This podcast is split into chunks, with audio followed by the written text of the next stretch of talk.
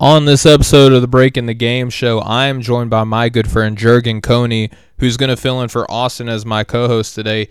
And we are going to be joined by Kenneth Cotterill of the Shooters Shoot Basketball podcast. We're going to get a little bit deeper into how Kenneth got started into podcasting. We're going to talk about the buyout market, KD's comments, JJ Redick's comments, Andre Drummond's injury, and Roy Williams retiring from college basketball. You're not going to want to miss this episode. Thank you guys so much for tuning in. We'll be right back after this break.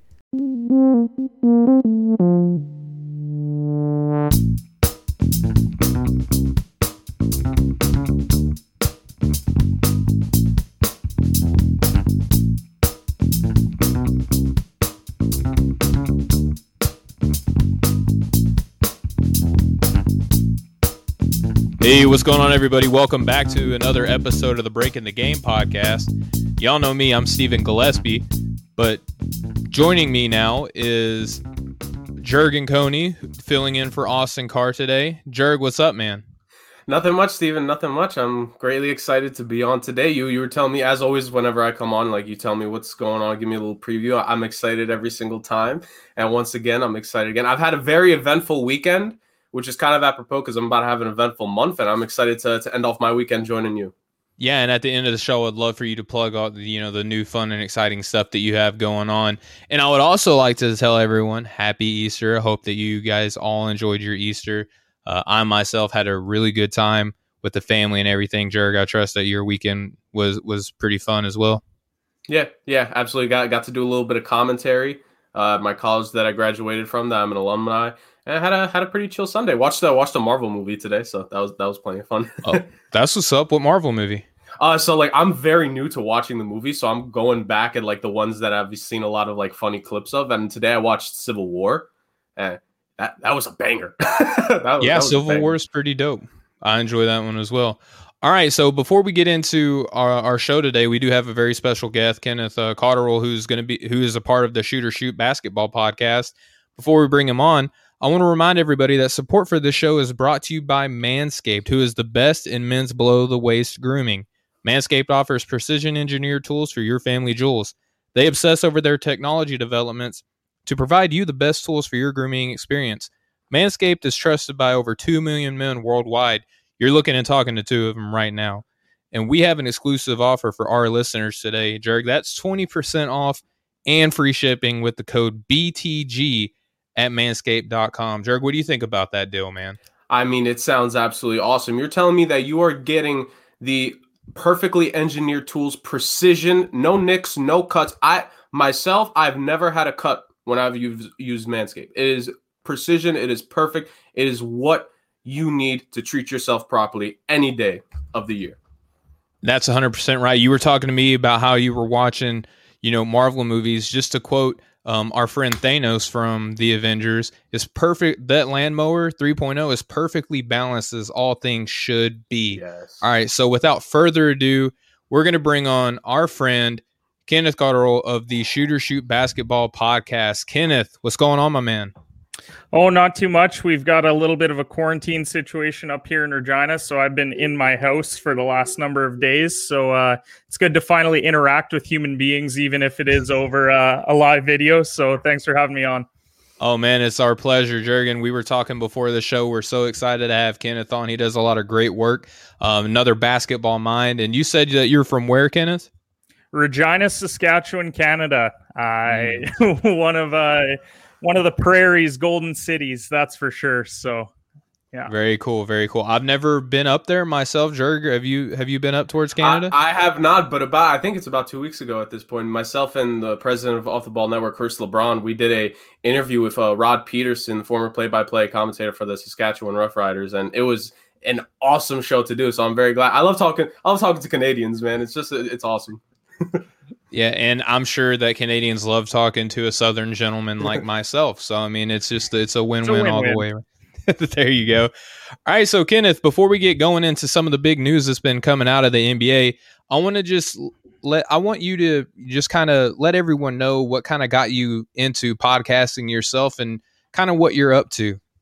Yeah, for sure. So uh, roughly two years ago, Uh, some buddies of mine here in Regina, actually, they started their own baseball podcast, the Three Batter Minimum.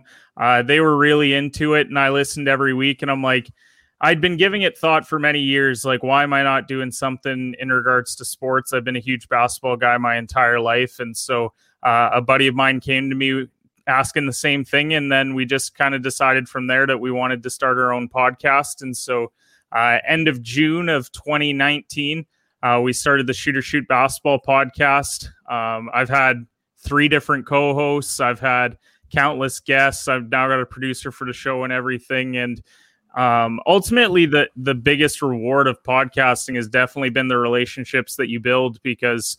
Uh, given that I am in Regina, Saskatchewan, there's not a lot of that happening here. Um, we have our own Saskatchewan podcast network, but as far as finding other people who are interested in basketball and and coming on shows and everything. I mean, it's it's tough to find here, and so uh, it's been so rewarding being able to meet uh, so many people along the way, yourselves included. Um, getting to meet up with my childhood idol and JJ Redick to do an episode. I mean, just that alone is worth all the all the hours put in and everything. And so uh, that's how I got started in podcasting. I've loved it ever since, and don't see myself slowing down. Yeah, and I would encourage you to not do that. You do a lot of great work, and you've given me the great honor to come on your show. And you know, w- when that happened, I was looking for the opportunity to do the same thing for you. So thank you so much for the opportunity to go on this a podcast that has hosted JJ Redick. I'm truly honored, Kenneth. It means a lot to me, man. For sure. All right. So, Jurg, uh, any questions for our guy Kenneth here about the Shooters Shoot podcast on your end? Well, kind of one of the, one of the background things because I, I, definitely one of the things he said there that I think is very relatable for anyone in podcasting is you know before making before you actually start the podcast the the thought that goes into it it's like well what if it doesn't do so well? What I, I for myself in my college years there was a lot of like kind of like fear and things like that. What was that I know you said your uh, friend brought it up to you and that was one of the things like what was like that that final thought process before you eventually got podcasting going? Is it just like okay let's just see where this goes. Like what what was the the mental break there? I think for me, it was just finally putting the foot down of like, why am I sitting around listening to other people talk about sports? And I would get frustrated myself listening to people on ESPN that are just there for the hot takes. And I'm like, where are the shows for like the real analysis of of fans that watch the game. And you know while they may have a little bit of bias you know they don't let it get in the way. And so i think it was just putting my foot down and finally deciding that it was something that i wanted to pursue. Um, i had i talked to the guys at three batter minimum to ask them all about where they got mics where they where they hosted, how they did it, and everything. And you know, you go back and listen to episode one, and you're like, "Wow, what a what a long way I've come from." um, I think a lot of people can relate to that. If if you're ever, yes, sir. if you're a podcaster, go back and listen to those first couple episodes, and then listen to some of your more recent ones, and I'm sure you'll notice how much more comfortable you are. I mean, episode one. I had like 10 pages of notes. I was I was just like all ready to go. Like oh no, I messed up that stat, and it's like you know none of that matters. It's it's ultimately about people getting to know you and getting to know uh, your overall content and what you what you like to talk about, and so that's what it was for me. That's awesome, man. And yeah, I can totally relate to. I listened to my first episode. I think it was like two or three months ago. I was like, oh my goodness. And one of the things that you didn't touch on that I'm sure that you're gonna, as soon as I mention it, you're gonna be like, oh man, me too was the editing portion, right? Like you wanted to get rid of the ums and the breaks and the, you know, conversations of people talking, like how I just had like a little half second pause there. I would go on, you know, my editing site and and try to get all of that out and try to make it as I guess concise and precise as possible. And I don't do any of that now, you know, unless it's like a uber major mess up. I won't even edit any of that stuff out. The, the, only thing I will actually edit is if connections cut out or things like that. I mm-hmm. mean, I've had that before where a guest cuts out for an entire portion of them talking about something and so that's where the real work comes into it but i mean the ums the ahs i mean that's how i talk in everyday life and that's why personally i don't edit any of that stuff out because I feel like it's not authentically me. I mean, I don't get paid for a living to to go on ESPN and do this, and so uh, ultimately, it's a passion of mine. I love doing it, and if if someone's really going to comment and say, "Wow, you really say um or ah a lot," then it's like, well, then you've missed the entire point of my show, and you can go and find another podcast. I had someone comment while I was actually live and say, "You know, you say the word, you know, a lot, right?" And like it really frustrated. And I'm sure me. that helped you the rest of the show to to not it really say that frustrated word, right? me. I'm not gonna lie, and I make a cautious effort to not say you know so much anymore. So, I mean, you know, we gotta kind of move on from that now. Ha ha! I'm a dad. I love telling dad jokes. Sometimes he laughs. But uh, Kenneth, so I, I really appreciate your authenticity here, and uh, just how upfront you were in, in telling me that, man. And you know, I love the Shooters Shoot Basketball podcast. It was such a blast being on, and you and you do a really really great job with your platform, brother. I really do appreciate that. Um, for me, it's ultimately what my peers think of it more than anything else. You know, I've I've got those DMs from people. How how dare you, Canadian, talk about basketball? You know, That's I've no got trash. Those, I've, I've got those DMs before. Didn't even give it a second thought. Just threw it in the old delete, and then, of course, a couple hours later, I'm getting messages like "Love the show," and those are the ones that ultimately mattered. So, uh, thanks for having me on. Oh man, we're thrilled to have you. And so with that being said, I want to roll into some of the news that's been, you know, trickling out of the NBA over the past week or so. And which by the way, doesn't it seem like the the news out of the NBA has been kind of slow recently after coming out of the All-Star break? Like do you feel that way at all? Yeah, it has been pretty slow. I mean, outside of that trade deadline, which was pretty hectic for about, you know, six hours there, it felt like. Um, outside of that, I think a lot of injuries to star players has has kind of affected that. Um, when you don't have players like LeBron, Embiid, guys like that out there, I think, you know, th- things can slow down for sure because – uh, people aren't focusing on on the stars as much, and so they're like, "Oh, my guy's not playing. Well, then I'm not gonna I'm not mm gonna watch." And and it's a shame when people do that. I mean, I've I'm a Lakers fan. I'm wearing the hat, and you know we got two All NBA players that haven't been playing, but I still tuned in to watch us get beat down by the Clippers this afternoon. So. And we talked offline that you know Kyle Kuzma put up a 30 piece over the Kings and got y'all win. So, you know, kind of roll with the punches a little bit there. But Jurg, I'm sure that you've paid attention to this too, man. The buyout market has received a lot of criticism lately, and I've kind of not kind of I have been saying that it stuff like this really doesn't come up unless someone is standing in Kenneth cover your ears real quick opposite of LeBron James's goatness and his quest to be the best basketball player of all time. I feel like that's when stories like this come out. I mean, the Nets they added a, an aging LaMarcus Aldridge and a looked like washed Blake Griffin, so to speak, according to how he used to be. And all of a sudden, DeAndre Jordan has returned to being an, an all NBA center again, you know, once they traded away the guy that he was playing behind. So, uh, with the buyout market, though, the Nets obviously added a lot of depth to their front court, which was actually a position in need. It's not like they had a, you know, an embarrassment of riches there. Uh, what do you kind of think of the way that the buyout market has been, uh, what it's evolved to? And do you possibly see any rules or anything coming out to kind of legislate this at all?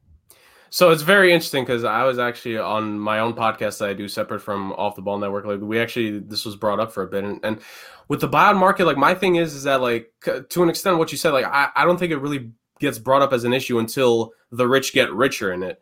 Like when a team, like let's say in free agency, when a team signs a veteran sharpshooter uh, to help to bring more shooting. If it's a that mid level team, it's viewed as a good move. Mm-hmm. For a for a championship contender, like I'm a Heat fan, so like we made those moves during the Big Three era. We were criticized for that. It's like, why, why you guys got the Big Three? What else do you need? Like, so it's a very like you know, it, if one team benefits from it, you know, you're fine. But then a certain class of team, so I definitely understand why people want to have an issue with it.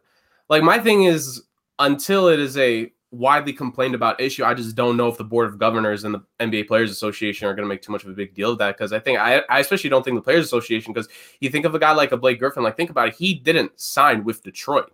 He was traded to Detroit. He had mm-hmm. no reason to even give them any money back when it came to the buyout, but he did that just because he wanted to leave. I think LaMarcus Aldridge, I know technically he signed with San Antonio, but eventually, even in that first year, there were talks of like, should San Antonio get rid of him? So at the end of the day, like, I think take I don't I don't think you could take away the buyouts per se, but if you want to try to do something where there's maybe a little bit more of a penalty to make teams not want to do that, because let's be honest, at the end of the day, the owners love money, right?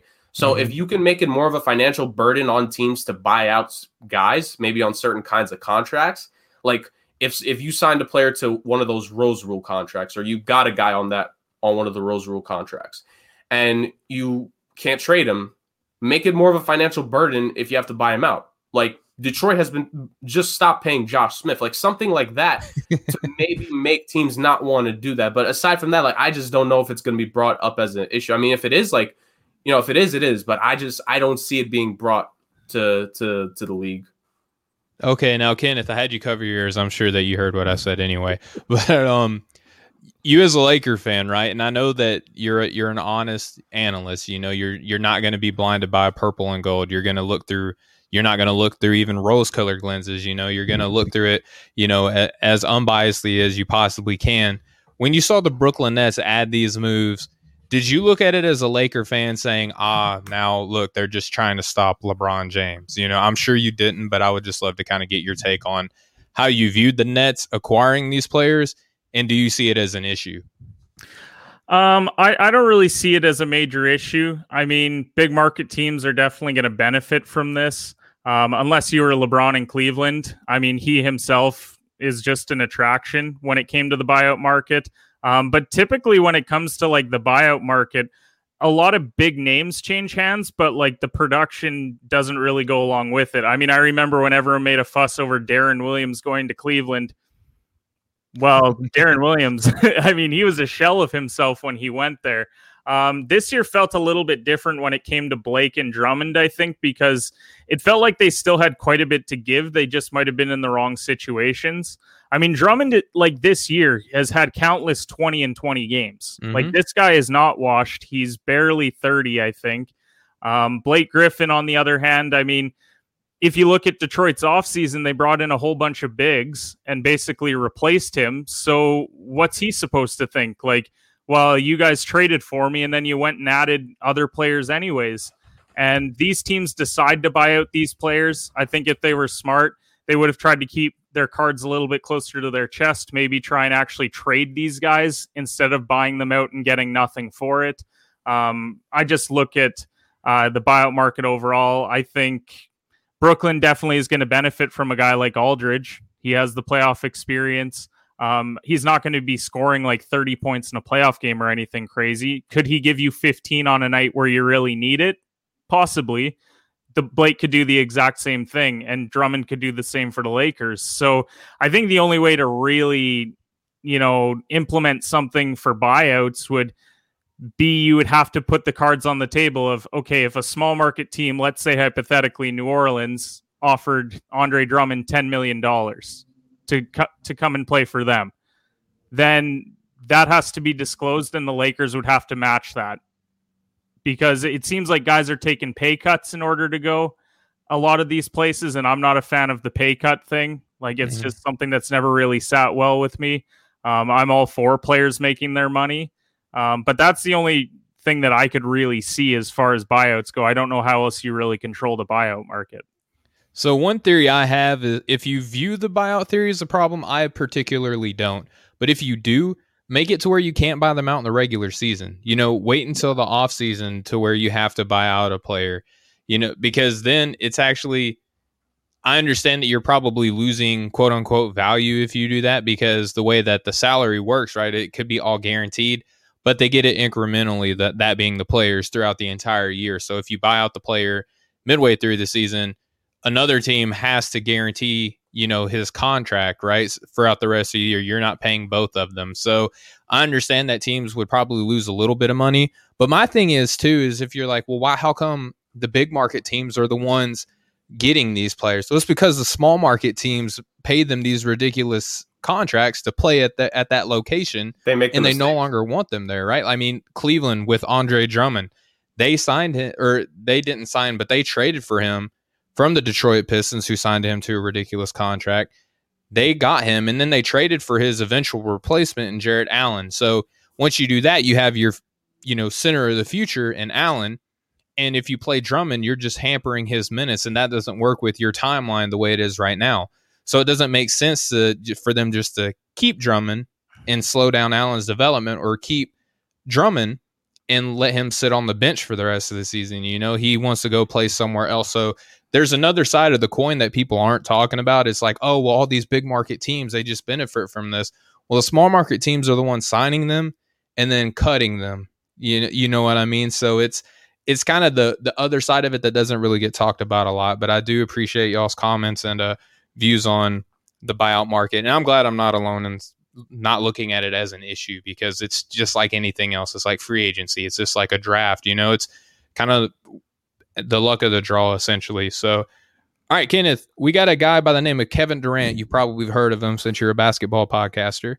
Uh, he got into a spat with the kind of an actor, comedian, sports fan, and Michael Rapaport on social media privately.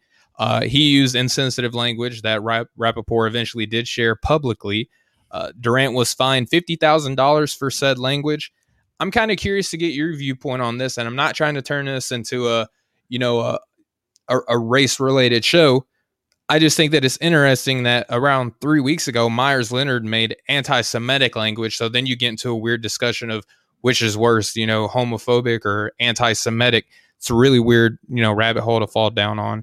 But he did this on Twitch and was also fined fifty thousand dollars. But he was also suspended, Jurg, by your Miami Heat. He was then uh, subsequently traded to Oklahoma City and waived, and is likely never to play again. So, Kenneth, I'm kind of curious on your thoughts of the exchange. Do you have an issue with Rapaport making them public? Is did he violate some sort of unwritten code here? Like, how do you view this? So I want to start by saying the NBA should have fined Kevin Durant.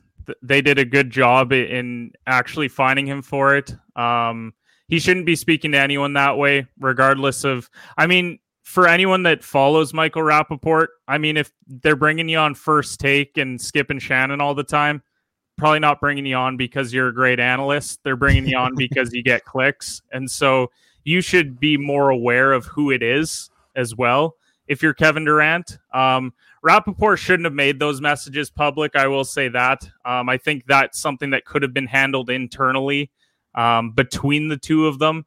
Um, Rapaport, I don't like playing the victim because, I mean, he continually goes after NBA players. If you've ever seen him on those shows, I mean, he he blatantly disrespects LeBron and Kevin Durant constantly whenever he goes on those shows. He seems to get a pass every time he does it.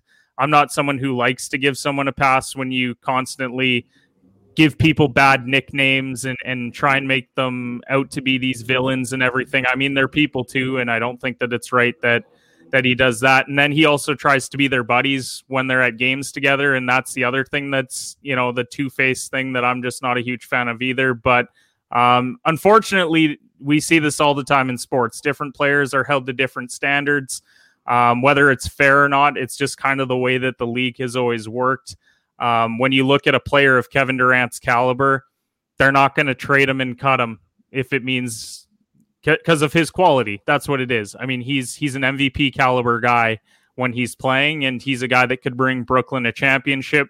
Meyers Leonard isn't that guy, um, and so I mean, if if Meyers Leonard did that, same thing probably would have happened that happened with his anti Semitic language. So I don't think it's fair the way that it goes, but I mean, it's just kind of the way that the league has always worked, and I don't know how how they could rectify it.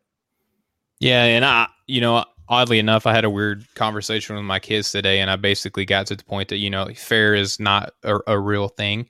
But um, you know, that's a conversation for a different day. So, Jurg, uh, kind of want to pose the same question to you. I mentioned Meyers Leonard. I know that you're familiar with that situation. Uh, I want to kind of prelude this by saying, kind of, or touch on what Kenneth just put out.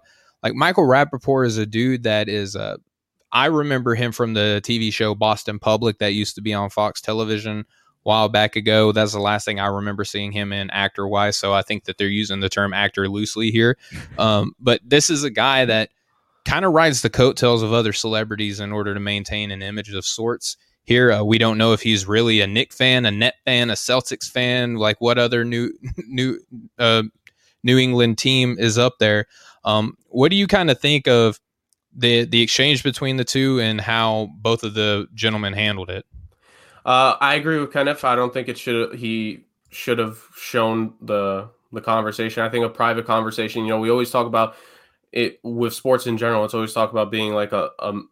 Every time we talk about the NBA compared to college, it's a man's league. Uh, Hollywood, it's a man's thing. Like so, if you're in this quote unquote man's thing that you always talk about, like handle this like men, handle this internally, like real men would. If we have a problem, we're going to handle it one on one, mano v mano. And at the end of the day, that's how it should be. I don't think you know. I know it, gets very tricky. Obviously, I don't think there's going to be anything with libel or slander or whatever would technically be the term that's more proper here. But it's like with these two being public figures, I kind of understand why it's a little bit different.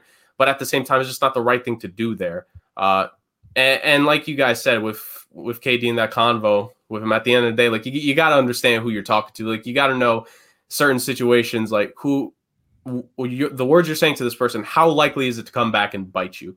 You know, kind of to the point that you allude to, Stephen, with Meyers Leonard. Like, it's all about situational awareness. And I think a lot of these guys, even being a decade over a decade in, like KD was, and Meyers Leonard, I forget what year he was drafted, but I think he's been in the league at least seven, eight, nine years at this point. Like, mm-hmm. it, it, it's the situational awareness that these guys are just not taught at a young age. That even as they grow older, like they may understand in certain points, but like they they think that in just streaming a, game or in a conversation with someone that they know personally. Because obviously whatever their relationship is whether they're actually friends or not or enemies like they know each other. So whatever you may think the the status is of whatever you're doing you need to understand that at any point what you said it could be documented it could be recorded and you just need to be better situationally. And i think a lot of professional athletes are not properly equipped to that from the point when they bring it to the league. Like I think the NFL, I'm sure the other leagues do, but I think the NFL is the only league that kind of has this uh, rookie minicamp to where it's like we remember. I you remember this, Stephen? Like the clips of Herm Edwards like talking to rookies. It's like mm-hmm. you know, you know, be smart. Phone it gets everything. You know, don't don't do anything stupid. Don't say anything stupid. Like things like that. Like these leagues just don't do that for these guys. Yeah, and it's it's really interesting too because I mean I'm a Kevin Durant you know fan. You know if I'm putting aside being a real analyst and making you know informed and unbiased opinions, I, I'll criticize Kevin Durant like I'm going to now. But I just want to let like I'm a Kevin Durant fan, so I I feel like it's okay for me to say he's not really the most uh, socially aware when it comes to socially immediate, uh, social media. He's kind of developed a reputation of not necessarily handling himself the best when it comes to his social media accounts and things like that. So I mean, when he got to the point to where he was making comments like, "Oh, you lawyered up," and then he still kept going, like, "Okay, dude, like you're kind of asking for it at this point." So, um, I just kind of want to touch on a little bit real quick about what you guys said. Like, I agree with you that Rapaport shouldn't have made those comments public, but at the end of the day, Kevin Durant's responsible for Kevin Durant's commentary, and I'm sure that you guys agree with that as well. You know, if Kevin Durant doesn't want people to think the worst of him and think that he does have some sort of, uh, you know, anti you know homosexual view worldview or whatever like that that's up to him. It's not up to the guy that he's insulting to kind of keep his character intact for him. You know that's kind of where i lie on that. I don't know if you guys want to touch on that real quick before we move on Oh no, I think you're right in, in terms of the words he's using. I think conversationally, I think if we just uh, like broad brush of a conversation, like if we have a, if Stephen, if you and me, if we have a bad convo between us, like one day, if one of us was in a bad mood, like we're gonna keep it internal, like we're not mm-hmm. gonna release it. But if if neither of us use like you know terrible language, then it's a non-issue. I think, like you said, KD exactly, like he like th- there's just no need to use these words anymore. It's if just... Kevin Durant handled himself like a professional, then they wouldn't have been posted. Yeah. That's, that's ultimately what it boils down to. Is he he should have known better in what he was saying. I still don't agree with it going public, but yeah, you're an adult. You you have to realize that any of us working a job, if if things like that came out and it got back to our boss, there would be consequences for that. And I think sometimes athletes forget that they aren't above that sort of criticism that everyday people would have to go through themselves. Yeah, and making comments that are detrimental to you, your team, and ultimately the league that puts money in your pocket, probably not a good look. All right, and speaking of something that may or may not be a good look, Kenneth, I'm really interested to get your comment on here, and I'm not. I promise we're not going to grill you because I know that JJ Redick is the one of your favorites. Right, you've actually had him on your show.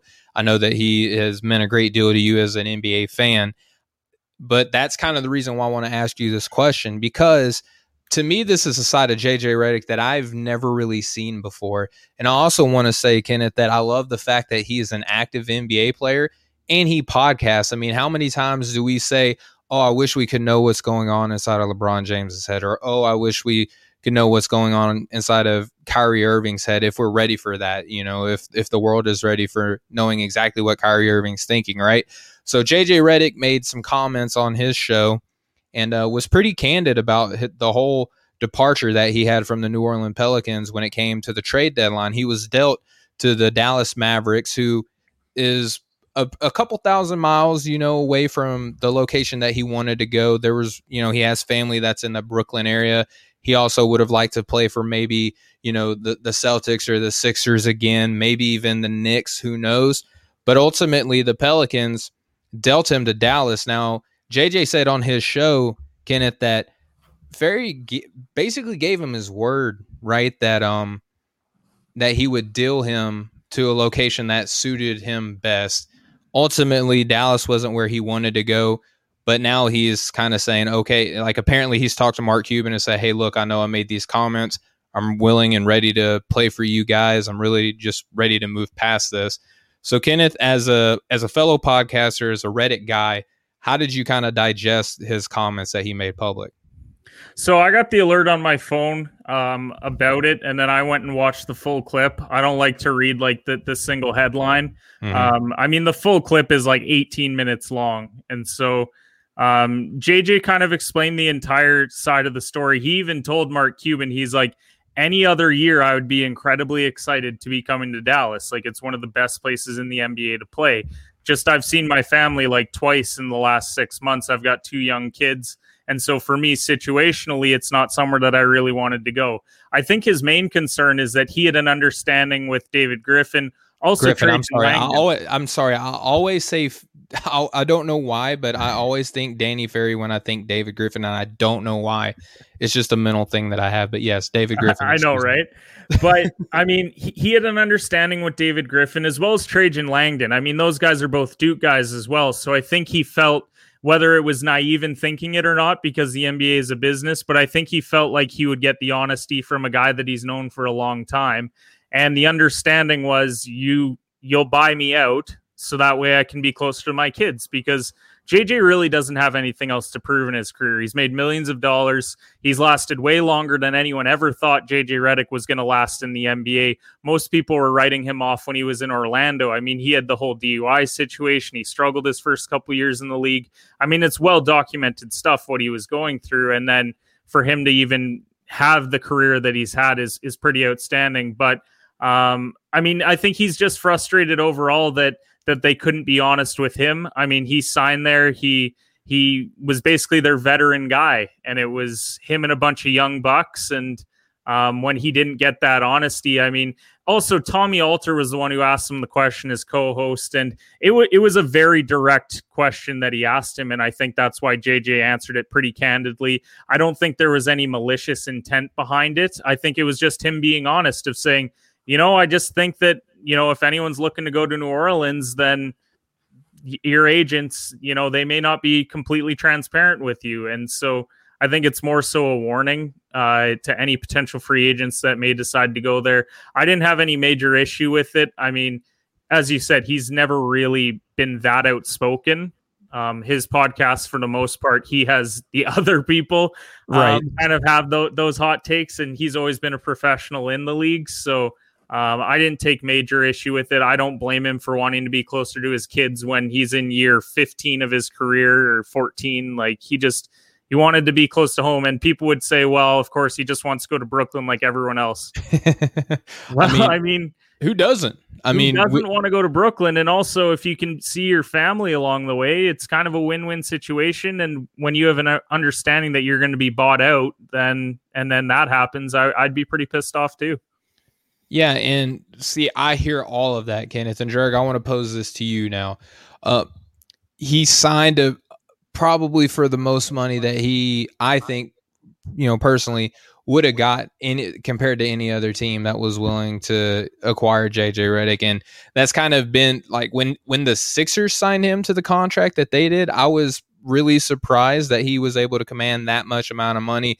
No knock against JJ and his skill set, but when I looked at the amount of money that he signed for, I was like, dang, they're paying him like he's going to be part of a big three or something, you know, like, and just to me at that point in JJ's career, he's just, he's just not that guy. He's very, very valuable, can contribute to a winning team and has winning skill set. But it just seemed to me that New Orleans was kind of that same way that he was going to get, um, he was going to get, he got the bag, you know, and that's the strategy in the NBA today. You know, you get the bag first and then you worry about everything else second.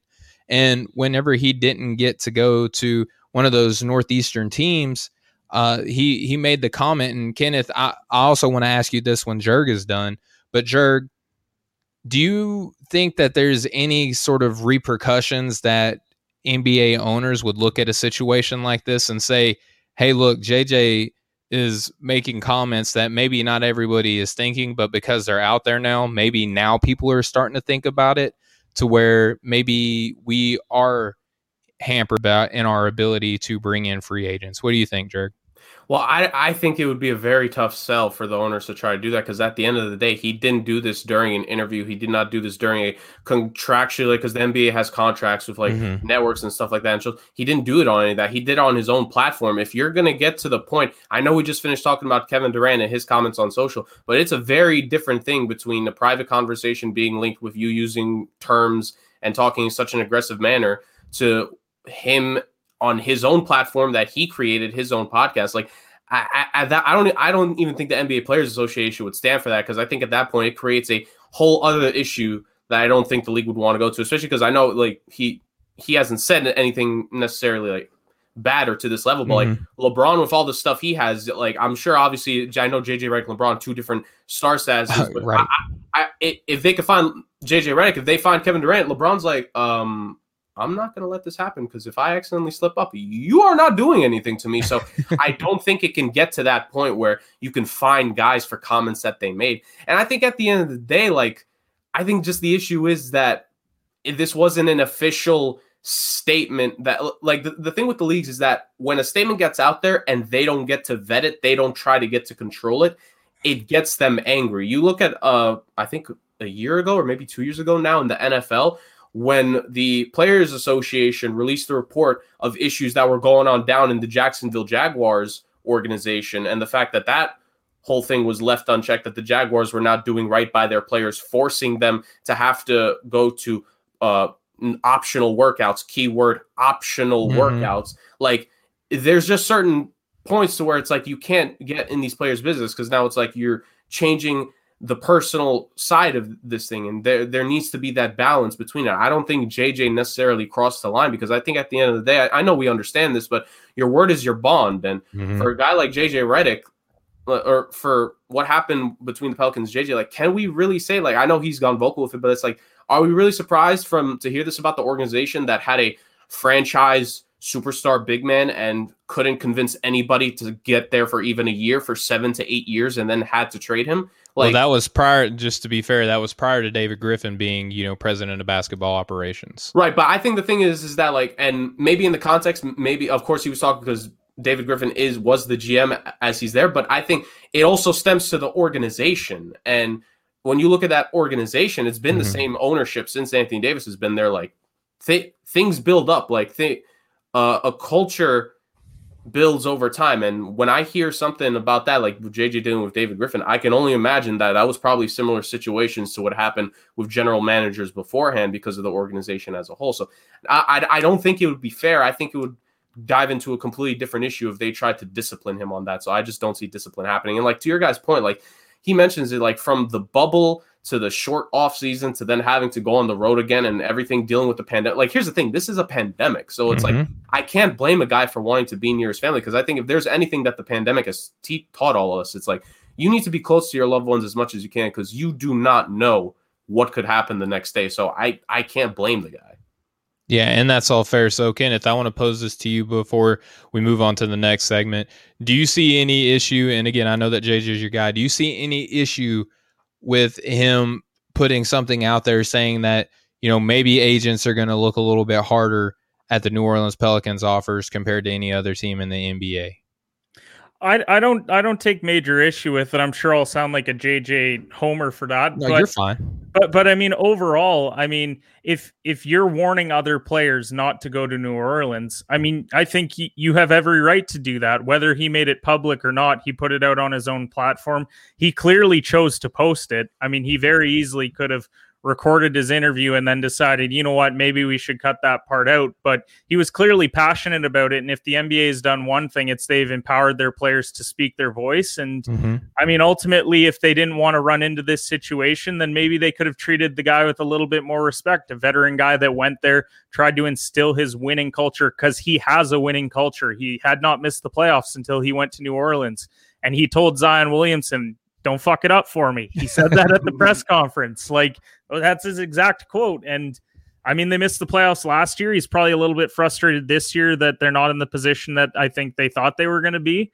And so I don't blame the guy at all. I think uh, overall, the NBA, they if you're New Orleans, you should be looking in the mirror as to as to why this went public because you could have given the guy the the common courtesy of even giving him a heads up. He didn't even get a heads up. He said that he had to have his wife's phone blow up and it was in the news. They didn't even let him know. So mm. that's just another example of how they mistreated him in this situation.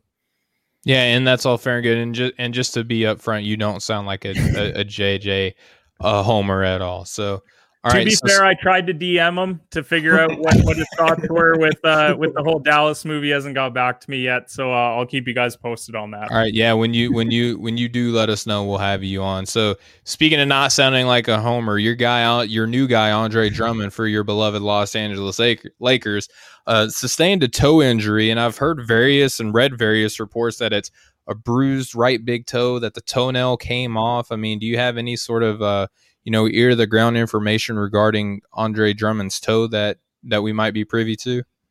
Um, I, I, all that I had heard was that they thought that it was going to be a couple games. Um, I think overall a bruised toe is something that you can get over pretty quickly. If it's the toenail, might take a little bit more time to figure it out. I'm not too worried about him um, right now. I would like to see him get in better game shape because he obviously took some time off in Cleveland and that was not voluntarily. Yeah, I was about to say that's um, not on his own behalf. I mean, that goes back to what we were talking about earlier. Like Cleveland got their center of the future and they say, "Hey, man, we're going to try to work on a deal for you." Fast forward to you know a month and a half later, they finally get something done.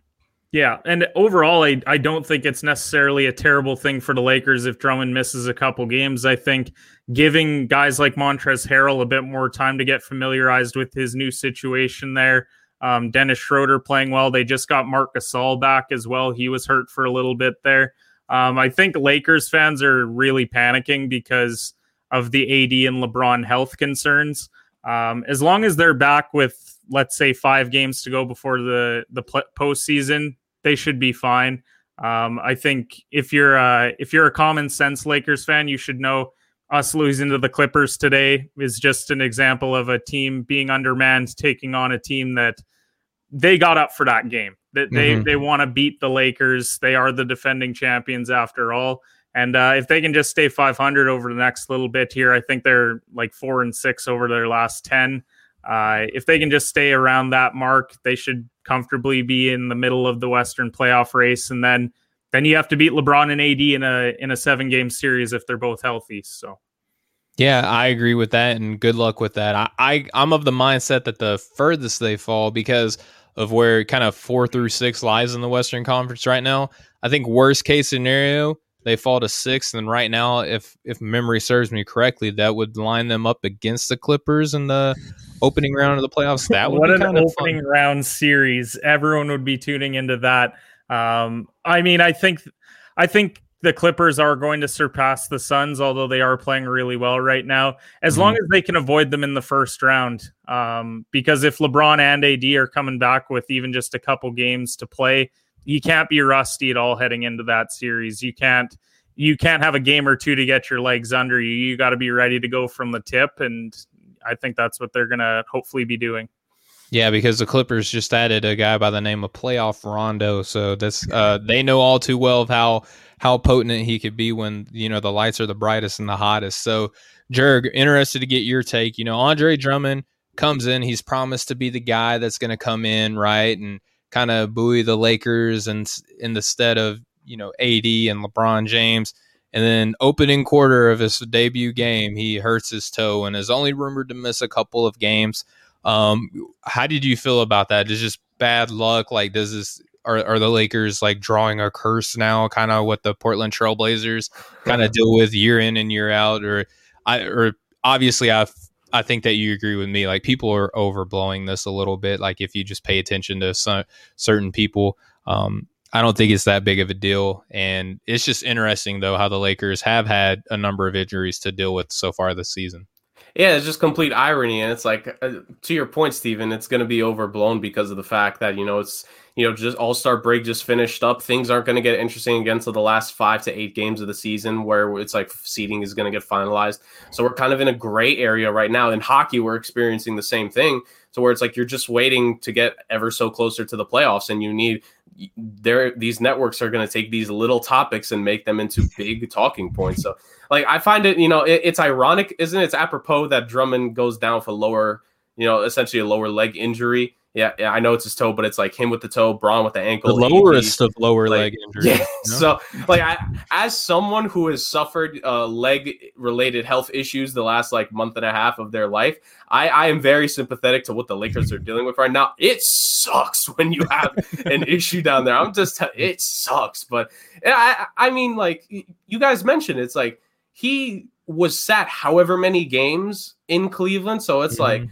you you talk about the rust that LeBron and AD have to do. Like I know Drummond was uh, practicing and staying in shape, but I always say it is a vastly different thing from just practicing to get in game shape and then finally playing the game. Like it just it's a different type of synergy that you have, and your body needs to act accordingly. I remember in Ben Simmons' rookie season, uh, when he broke his foot just before the season started. Like part of the reason was because I think he gained like 10 to 15 pounds in that offseason. Like that is such a drastic weight gain that yeah. ha- that happens. Like your body needs to adjust to that. And that's what happened to him. Joel Embiid early. Like if you're talking about curses, like the Philadelphia 76ers first round draft picks is a real curse. This this is just, you know, circumstances and situations. And you know what we say, Stephen, situations are situational. So that's all it is with the mm-hmm. Lakers. Like they're going to be fine. They're going to get him back. Bron and AD, I think to Kenneth's point, like they're going to come back the last five to eight games in the regular season, get their legs back under them, get back to 100%. And like, fourth seed, fifth seed, sixth seed, it don't matter. Le- you're telling me LeBron and AD are standing on the other side of the court against you. I, I like their odds over dang near every other team in the West. Yeah, and and the counterpoint to this all is like, oh, so all of a sudden the number one and two seed Utah Jazz and the Phoenix Suns, like they don't matter in the Western Conference anymore. And it's just so funny how you know rhetoric and dialogue in NBA circles work is like, well, you can't say something nice about one team and it can not considered to be slander towards another team. Like obviously Phoenix and Utah are having tremendous seasons and it looks sustainable even in the playoffs but again, when you have LeBron James, that kind of like that sustainment in of itself, whether he wins or he loses, you're probably going to get to the finals if he has a full season. And I mean, look 80. at LeBron in the East. When, when Toronto was the one seed, everyone was like, I mean, especially up here, oh man, this is the year.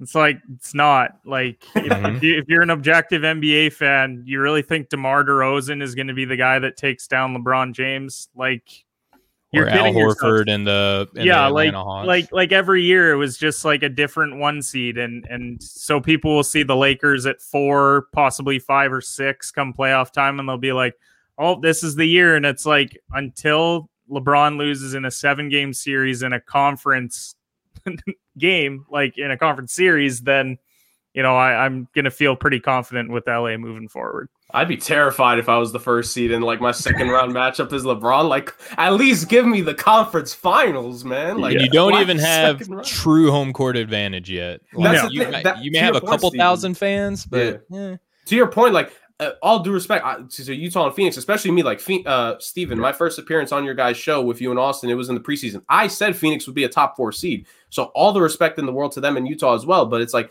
home court advantage this year is just not the same thing. Like if it was going to be a packed crowd, maybe, but a couple thousand fans, it's not going to make a difference between like LeBron is going to drop 30 on you, whether you got a full house or a half house. Like, let's just LeBron's gone into other people's buildings and sent them packing in a game seven. Like, it's yep. just, it's the way that his career has gone. Yeah, and it do, it doesn't hurt that he's got a when if all things are clicking right. Anthony Davis is a top five NBA player right now. So doesn't hurt to have that dude in your corner. And then Andre Drummond, I mean, it's going to be interesting to see how those guys line up. I was hoping you guys would get Hassan Whiteside, but I digress. So um, I'm glad yeah, we didn't get Hassan Whiteside, so we'll we'll disagree on that one. that's fine, and we could talk about that offline. But um, we're kind of up against it, guys. Uh, we did have one more topic that I wanted to at least throw out into the ether before we close. Um, and this is in the college ranks here. Uh, legendary coach Roy Williams retires from UNC. He retired on April Fool's Day, and he meant it. Um, he went 18 and 11 this season after going 14 and 19 the year prior. That's his career worst as far as coaching record goes. Uh, he started his career in the in the 88 89 season, going 118 and 101 in 15 seasons for Kansas before he then went into the transfer portal and went to North Carolina during the 03 04 season. There he coached for 18 seasons with a record of 485 wins to 163 losses. He is the third most winningest coach in NCAA history with 903 career wins. He's only behind uh, Jim Boeheim, who has 1,083 wins, and then Coach K with um, 1,170 wins. Uh, Kenneth, I know that you're you're a Duke guy, right? So um, I know that you're probably it's kind of bittersweet seeing a, a, guy like Roy Williams retire for all fans. But um, Kenneth, just what are kind of your um your thoughts about seeing him call it a career? So April Fool's Day was kind of cruel to me as well because I got a I got one of I got trolled on the Twitter timeline of Coach K is retiring, and I saw a couple people post it, and I kind of freaked out a little bit. Luckily, I, found out that was April Fool's, and uh, so some people got me on that day. But um, I mean, I am a Duke fan, so obviously I rooted against Roy for a long time. But that being said, he's one of the classiest coaches I ever had the privilege of watching. Um, even the dynamic that him and K had in those rivalry games because because those are always the most watched college games every year is Duke versus UNC. Unfortunately, this year those games didn't go so well for for my Blue Devils, but I mean, if Coach K wasn't an option uh, for my future child to play under, it would have been Roy Williams for me. And I think it's just it's a testament to how great he was as a coach. I mean, I hate the whole he didn't really win at Kansas argument, and then uh, then he goes and then he wins multiple national titles at UNC. And uh, I I know for a fact the NCAA tournament's the hardest tournament to win in sports. It's not necessarily the best team that wins every year when it comes to March Madness. We've seen that 2015 Kentucky team. I'll say it, they were better than my Duke team in 2015, but they slipped up in one game, and then suddenly you've got a different national champion. And so when a coach wins multiple, I think it's just a testament to how great he is as a coach. Um, the best coaches always win a ton of games, and he was definitely one of those. He's going to be sorely missed from that rivalry. Um, as far as who's going to replace him, I've read Jerry Stackhouse. You know, you might see kind of the Juwan Howard effect of former player comes back to coaches his alma mater. Uh, we saw how well that worked. Shout out to Juwan Howard for winning National Coach of the Year. Patrick um, Ewing and Georgetown had a heck of Patrick a year. Ewing in Georgetown. Uh, so I'll be interested to see who replaces him there. Um, but I'm going to miss that from the rivalry. I don't know if it's going to be the same next year without him on the sidelines there. I'm sure it'll be a fiery affair, but uh, the interactions between K and Roy was always great. Absolutely. So, Jared, real quick, uh, kind of your same kind of same thing to you. What are your thoughts about Roy Williams retiring? I, you know, like kind of said, one of the classiest coaches. I think, like in in college coaching in general, where you talk about there are a vast majority of these guys kind of undertake this person personality where it's like they are they're all encompassing, they control everything. Roy Williams just never gave that off. He was one of the classiest, most fun coaches. We saw that clip like well, from like two three years ago at this point, him like you know jiving into the locker room, having fun with his guys. Like he's just a good personality. Like he's the kind of coach you would have wanted to play for because he was going to get the best out of you and at the same time make you smile and laugh in practice here and there. And that's something that I personally wanted to always do with my coach with my youth teams that I coach. So at the end of the day, like college basketball is losing one of its um, essentially ambassadors. You know, while he was coaching, he's like one of the like guys you would push as like this is one of our premier coaches, and it's it's sad for UNC. You, you feel for them. They've had good coaches, you know, over the last 50 years or so. So I'm sure they'll manage, but you know, it it's a different vibe when a legend leaves, and so they're they're gonna feel that they're gonna miss his presence for a good year or two, but they'll get back on track. A hundred percent. I mean, there's there's not going to be a shortage of people wanting that job, right? So, um, Kenneth, man, uh, absolute pleasure having you on. We got to do this again. Next time is not going to be soon enough. But um, before we let you out of here, man, just want to let you give an opportunity to let people know where they can find you and your work. Definitely, you can find me on all sh- social platforms at shooters underscore pod. Um, live show starting here in in six minutes time. Um, incredibly excited. We've got our uh, top five movie character basketball starting five. And so it's going to be an exciting one. It can only be from basketball movies and no no NBA players. So it's going to be a fun draft as well as talking about some of the stuff we did talk about here tonight. Stephen, you're thanks so much for having me, man. I really appreciate it. You guys are great ambassadors for podcasting and sports talk in general. And it was a real pleasure sitting down with you guys tonight. You're too kind, man. And Jurg, uh, just as always, love love when you can substitute in. I mean, I love my guy Austin, but if I got to pick another guy to jump on, man, you're you're number one. Hey, I always appreciate you guys trust me whenever you need someone to help you out, and that that is something I'll say it every single time because I really do appreciate it. Uh, in terms of where the people can find me, it's at JergK40 on Instagram and Twitter uh, to see all the various things of sports that I post about. Uh, my NHL power rankings will be coming out tomorrow, which I'm highly. These are always fun. Yeah, the, uh, so they come out tomorrow, and beginning tomorrow, the debut episode. Yes. show to Off the Ball Network. Bunts and Bruises, hosted by myself and our guy, James Barcia, our baseball guy. You can follow him at Bars Talks on Twitter. He, he, uh, you know, we're really excited. Bunts and Bruises in reference to us being baseball and hockey fans, and we, you know, we're going to promote both those sports on the show and talk. But also, we're going to cover basketball and football there when it go. comes. So, you know, we're, we're gonna, you know, a little variety is the spice of life, guys. Yes, so, sir. You know, we're, we're gonna get everything in there. That's awesome stuff, man. I can't wait to hear that because you two are some of the brightest minds that Off the Ball Network has. Shout out to Off the Ball Network. Go to offtheballnetwork.com for all of your sports needs. You got great written work there and also outstanding podcasts. And I'll also, before we close, I want to remind everybody go to manscaped.com. You can get 20% off and free shipping with the code BTG. That's easy to remember because that stands for Breaking the Game, the name of the show that you're listening to here on the Nothing But Net channel on Dash Radio at manscaped.com. That's 20% off with free shipping at manscaped.com and use code BTG. Unlock your confidence. And as always, use the right tools for the job with Manscaped. All right, fellas, just want to thank you all. And for all the listeners and viewers that we've had, you guys are all much appreciated too. You're the reason we do what we do. So, on behalf of our guests, Kenneth Cotterill here, uh, my awesome co-host today, Jurgen Koni, for the Off the Ball Network, for Manscaped, and all of our great sponsors. For the Nothing But Net channel on Dash Radio, we've been the Breaking the Game show. We will catch up with you guys next time. Much love, everybody.